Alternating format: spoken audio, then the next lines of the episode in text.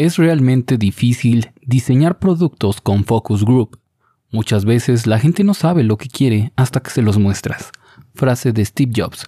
Publicarte episodio número 25.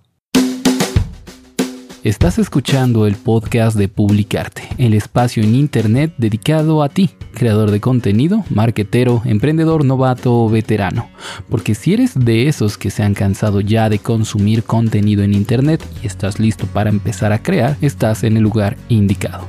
Bienvenido, mi nombre es Amadeo Arroyos, soy especialista en marketing digital, el creador, locutor, editor y demás de este podcast, así como también de su podcast hermano Estudios de Mercado Online podcast que puedes escuchar todos los viernes a mediodía y en donde semana a semana estudiamos una idea de negocio en todas sus dimensiones para descubrir cuáles serían las mejores formas de llevarla a cabo.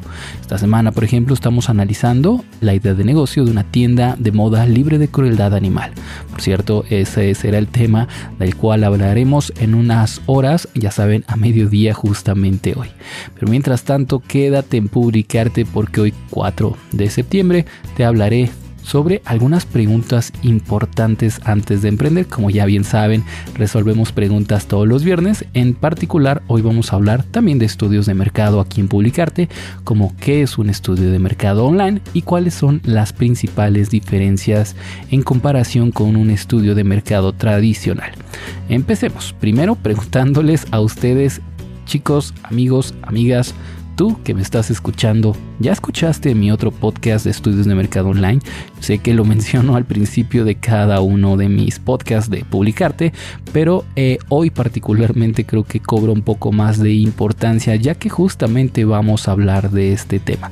Así que si ya lo has escuchado, déjame tus opiniones, eh, tus opiniones en los comentarios de este, de este post que vas a encontrar en amadeorollo.com diagonal podcast, diagonal 25, porque es el episodio número 25. 25.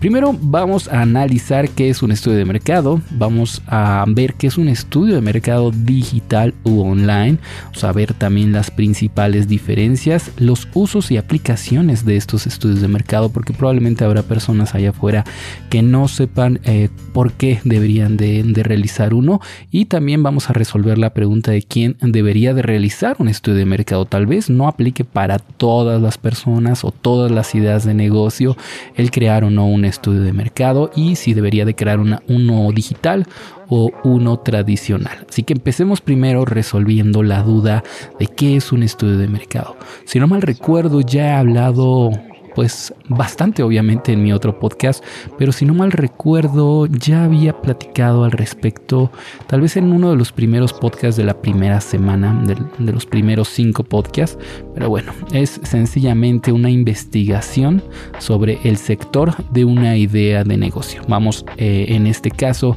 hablaríamos de temas como la competencia de tu idea de negocio, si es que esa competencia es directa o indirecta, también es interesante a lo largo de un estudio de mercado definir al buyer persona también teniendo en cuenta que en algunas ocasiones algunas personas o algunas empresas diseñan el buyer persona por separado, eh, a mí me parece importante realizarlo a la par, ya que en muchas ocasiones hay que hacer pequeñas modificaciones en tu modelo de negocio o en el estudio como tal, dependiendo de a quién quieras dirigir, a qué segmento de la población quieras dirigir esta idea. Sobre todo, también otro tema súper importante es la demanda. ¿Cuánta gente, cuántas personas empresas, o depende de tu modelo de negocio, hay allá afuera en el mercado, en este sector, que demanden actualmente y también podríamos añadir la demanda pasiva, aunque esto ya más que nada se trabaja en los estudios de mercado digitales, que es descubrir a aquellas personas que no conocen tu producto, que actualmente no están comprando, pero que potencialmente tienen intereses o conocimiento eh, de productos parecidos que podrían llegarse a convertir en tus potenciales clientes.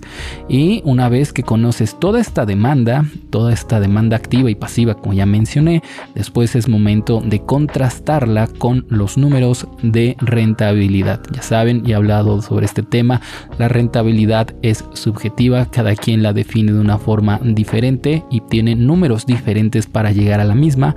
No es lo mismo que le preguntes a una persona cuánto dinero necesita para vivir mes con mes, a que le preguntes a otra persona que tal vez tenga de otro, de otro, estrato socioeconómico cuánto dinero necesita, obviamente. Y lo mismo ocurre con diferentes empresas, microempresas y demás que tienen las necesidades diferentes de, de hacer dinero o de tener cierto flujo de caja diferente que los lleva a la rentabilidad, ¿no? Entonces, en resumen, un estudio de mercado es esta investigación que incluye diferentes parámetros, diferentes características del sector para contrastar esos datos con la rentabilidad de, una empresa dada. Es decir, saber si esa idea, en pocas palabras, vale la pena ser realizada o no. Vale la pena hacer inversión de dinero, de tiempo, de esfuerzo y demás.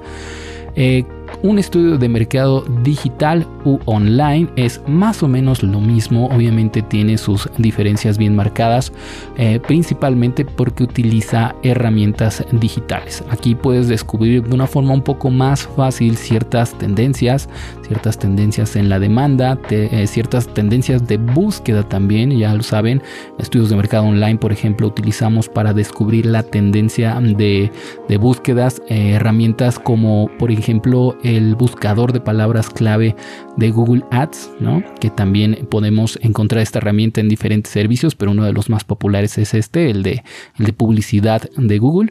Para conocer la tendencia del mercado como tal, en la búsqueda también eh, utilizamos Google Trends, que además es una herramienta gratuita.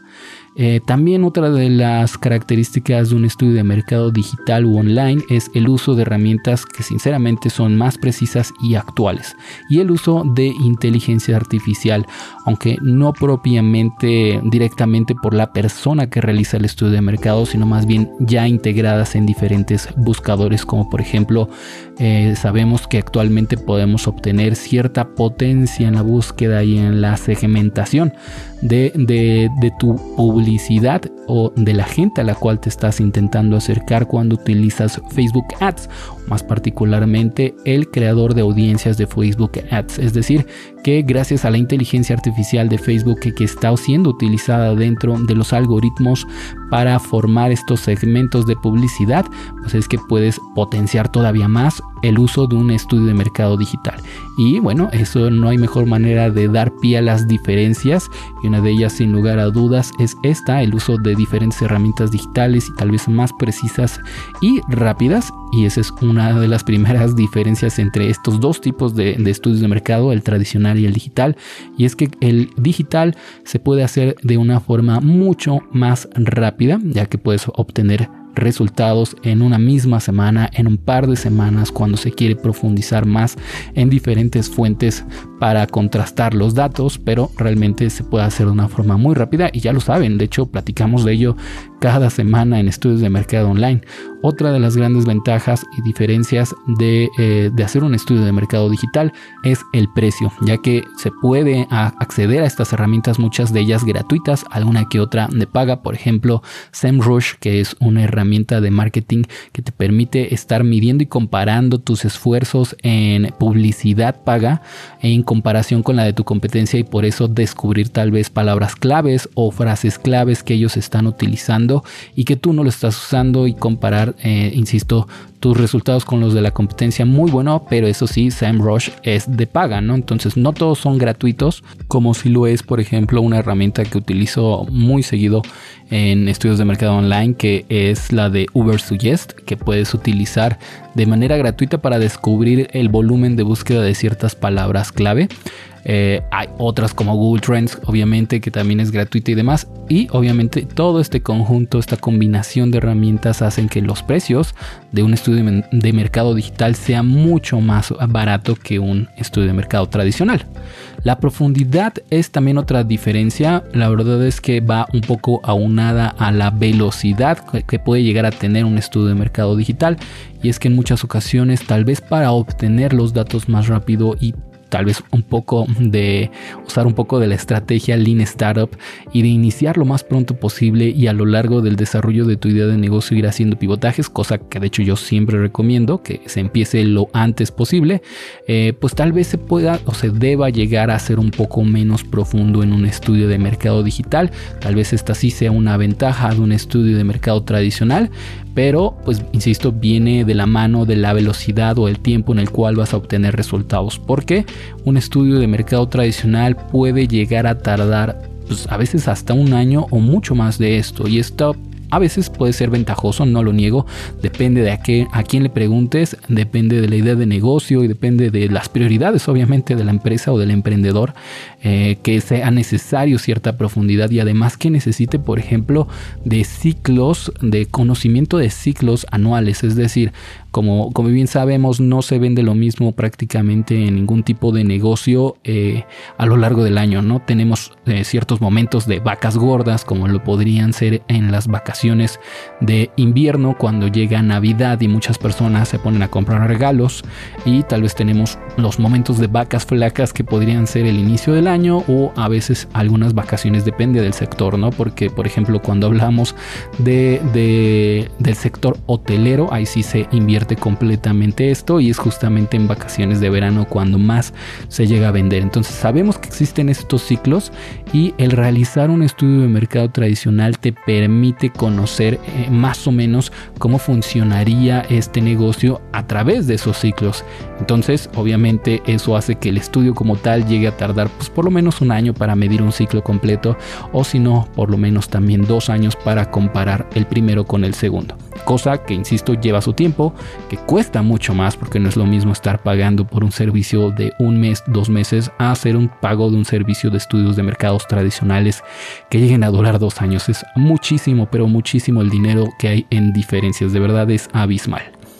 Eh, Hacer focus group o encuestas personales también es una de las características que funcionan un poco mejor y que tal vez, insisto, son ventajas para ciertos eh, estudios de mercado tradicionales comparados con los digitales, porque en muchas ocasiones las encuestas que sí se pueden hacer de manera digital y que cada vez es más común, eh, son mejor dirigidas dependiendo de tu equipo, haciéndolas de una manera personal y presencial. También los focus groups, a veces es necesario que las personas literalmente estén en el lugar donde se está haciendo, ay bueno, ¿y qué es un focus group? Pues bueno, un focus group es ese conjunto de personas a las cuales se les entrega un producto mínimo viable para que lo prueben, para que lo testen y para que te digan su opinión, ¿no? Esto funciona mucho en productos muy innovadores y muy nuevos que tal vez un nuevo sabor de yogur, tal vez un nuevo smartphone súper diferente a los que ya conocemos actualmente y demás, que necesita ser testeado con personas en la vida real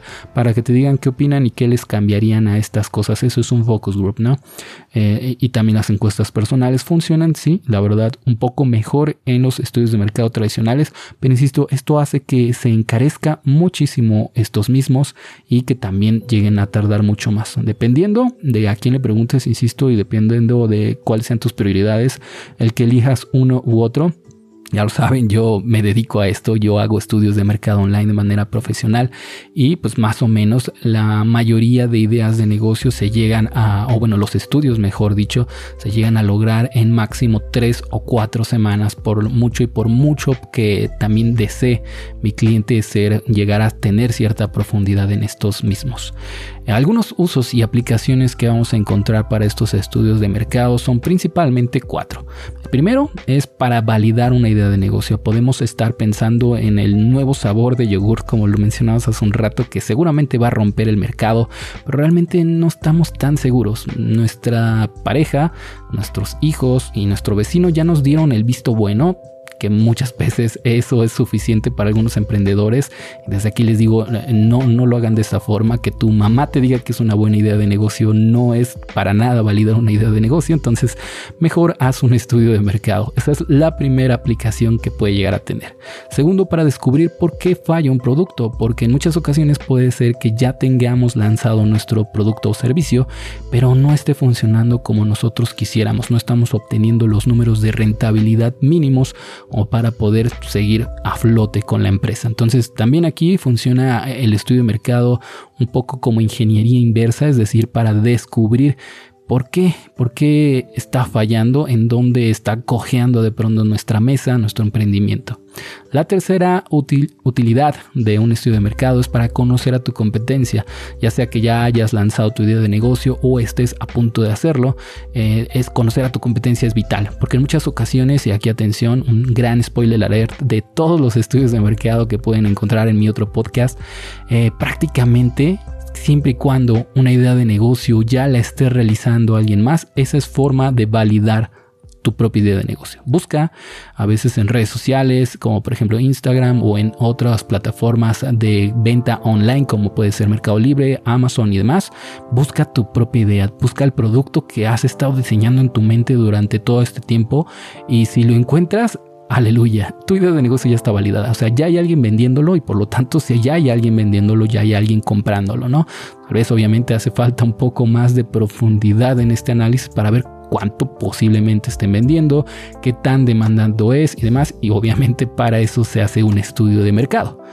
Eh, luego finalmente otra utilidad que hay que reconocer es saber si el mercado está saturado o no, ah, haciendo más o menos alusión al punto anterior, eh, haciendo este análisis y descubriendo si ya existe o no este producto en el mercado. También tendríamos que descubrir si ya está saturado o no. Aquí recomendaría mucho la herramienta que ya les mencioné hace un rato llamada eh, SEMrush en donde te permite descubrir cuánto están invirtiendo más o menos las personas encargadas de de la publicidad de esas otras empresas y qué frases están utilizando para ver cuánto eh, se podría llegar a integrar de pronto otra empresa, una empresa número 5, número 10, no lo sé, depende del sector. Tal vez con una o con dos empresas ya se sature, eh, depende completamente del sector. Pero bueno, ahí queda, ¿no? Utilicen SEMrush. Eh, ¿Quién debería de realizar un estudio de mercado? Yo opino que cualquier persona o cualquier empresa, sin importar qué nivel o qué seriedad le quiera dar. Bueno, obviamente con un mínimo de seriedad.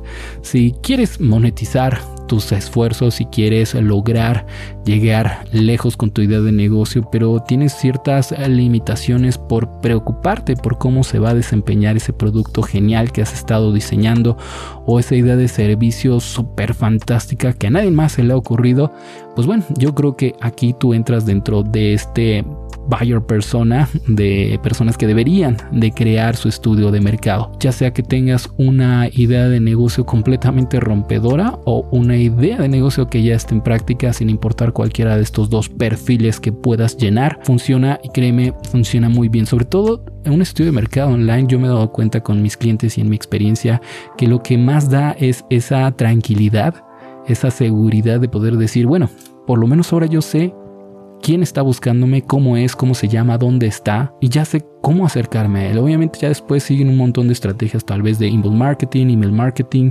tal vez de publicidad paga, perdón, eh, entre un montón de otras cosas de marketing digital o de ya esfuerzos como tal de ventas, eh, no sé, copywriting, mejorar mi página web y demás. Pero ya sabes por lo menos qué tal está el agua, ¿no? Si está muy tibia, si está súper fría, ya metiste el pie para descubrir cómo está el agua en ese sector. Y eso es lo más valioso de un estudio de mercado. Así que pues ya saben, si quieren aprender más de este tema, pueden investigar eh, o visitar mi página obviamente de estudiosdemercado.online o escuchar mi podcast todos los viernes. Por ejemplo, en un rato más nos escuchamos ahí.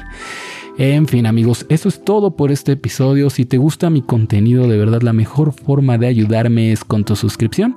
No sabes cuánto te lo agradecería. Ya sabes que puedes encontrarme en Apple Podcasts, Spotify, iBox, Anchor. Estamos por todos lados actualmente.